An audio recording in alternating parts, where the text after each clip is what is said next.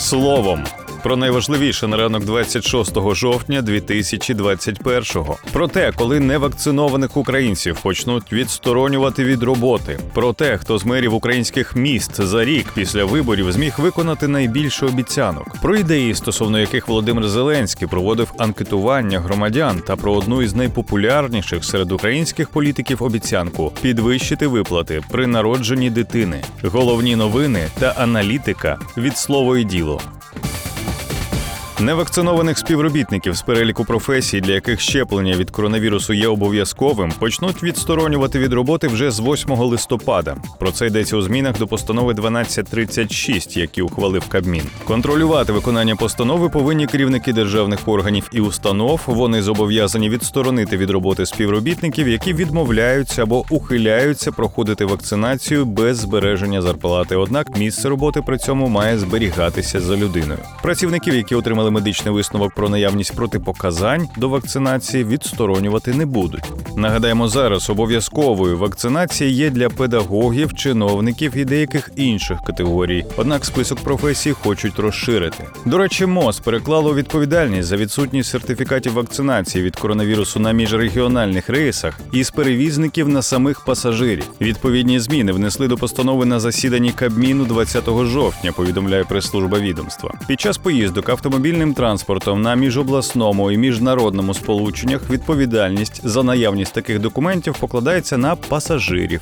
При цьому перевізник буде зобов'язаний проінформувати пасажирів про те, що у них має бути документ, котрий підтверджує щеплення проти коронавірусу або негативний результат тесту. Від неповнолітніх такого документа не вимагатимуть. У нагадали, що порушення цих правил передбачає штраф від 17 до 34 тисяч гривень. В МВС же повідомили, що за минулий тиждень відкрили понад 80 кримінальних проваджень за підробку ковід-сертифікатів та результатів ПЛР-тестування. Всього з початку року відкрито понад 800 кримінальних проваджень. Повідомляє прес-служба відомства.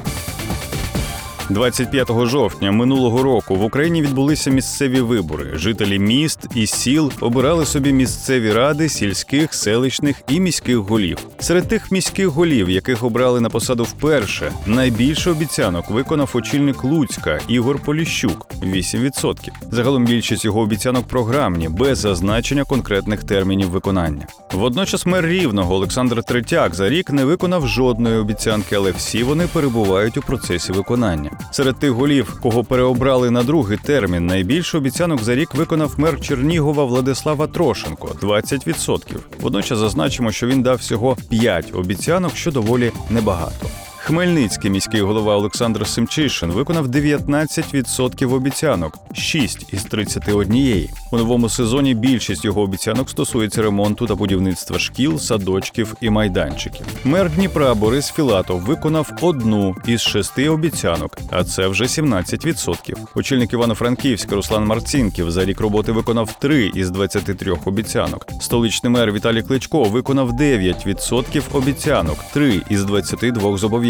Водночас він один з небагатьох мерів, хто встиг провалити чотири обіцянки, причому всі через строки виконання. По одній обіцянці виконали мери Одеси, Тернополя та Львова. Жодної обіцянки впродовж року не виконали міські голови Сум, Ужгорода, Полтави та Миколаєва. Як очільники міст виконують свої обіцянки та кому з мерів вдалося виконати найбільше зобов'язань протягом року, читайте у нашому спеціальному матеріалі з інфографікою на сайті. Одночасно з місцевими виборами рік тому Володимир Зеленський ініціював проведення всеукраїнського опитування, майже аналога референдуму, тільки без юридичних наслідків. Українцям запропонували відповісти на п'ять запитань, які, за словами президента, ми обговорюємо на кухні, на вулиці і в інтернеті. Сперечаємося з друзями і таксистами. Перше запитання звучало так: чи підтримуєте ви ідею довічного ув'язнення за корупцію в особливо великих розмірах? За попередніми даними, майже 83% українців підтримали ідею, 13,8% були проти. За рік президент і його партія не запропонували настільки прям посилити покарання за корупцію. У Верховній Раді є тільки один законопроект законопроект про внесення змін до кримінального кодексу України щодо запровадження довічного позбавлення волі за особливо тяжкі корупційні злочини. Його за кілька днів до опитування зареєструвала фракція Батьківщина. Ініціативу на розгляд не виносили. За минулий після опитування час парламент тільки встановив кримінальну відповідальність за декларування недостовірної інформації та неподання декларації. За це загрожує до двох років позбавлення волі. Ще було питання про те, чи потрібно скоротити кількість депутатів у Верховній Раді до 300 осіб. Ще у серпні 2019 року Зеленський зареєстрував у раді законопроект про скорочення депутатського корпусу. Конституційний суд визнав проект таким, що відповідає основному закону, щоправда, з деякими зауваженнями. У лютому 2020 року президентський законопроект був ухвалений у першому читанні. Для ухвалення у другому потрібно щонайменше 300 голосів, але їх у Верховній Раді немає. Що показало опитування стосовно легалізації медичного канабісу, створення вільної економічної зони на Донбасі, виконання Будапештського меморандуму та чи були якісь зрушення чи рішення з приводу них, читайте у нашому великому аналітичному матеріалі на порталі. В Україні можуть підвищити виплати при народженні дитини. Профільний комітет парламенту рекомендував ухвалити у першому читанні депутатський законопроект. За першу дитину нардепи пропонують виплачувати допомогу в розмірі 50 тисяч гривень, за другу 100 тисяч, за третю кожну наступну 150 тисяч гривень. Закон про державну допомогу сім'ям з дітьми, на підставі якого виплачують допомогу при народженні дитини, був ухвалений в 1992 році. Спочатку цю допомогу виплачували в розмірі декількох мінімальних зарплат. В 2002 році закон змінили і розмір допомоги скоротився до одного прожиткового мінімуму на дитину до 6 років. Тоді це було 307 гривень. У 2004 році допомогу при народженні дитини збільшили до двох прожиткових мінімумів, а це вже було 644 гривні. Віктор Ющенко, перебуваючи на посаді президента, впорався з обіцянкою щонайменше у 10 разів збільшити грошову допомогу матері при народженні дитини. З 2005 року така допомога становила вже 22,6 прожиткових мінімумів або близько 8,5 тисяч гривень.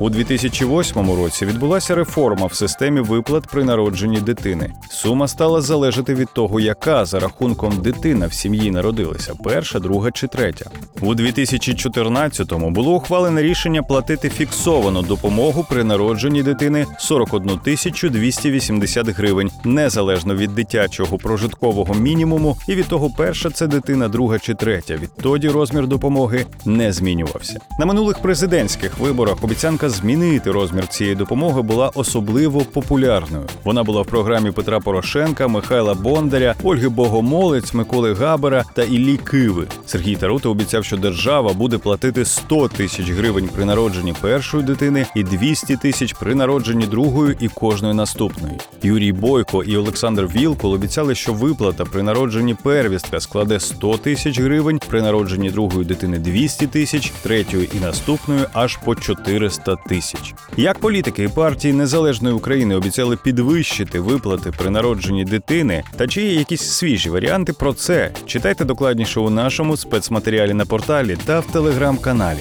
Більше цифр, більше фактів, матеріалів і аналітики знаходьте на слово діло.ua.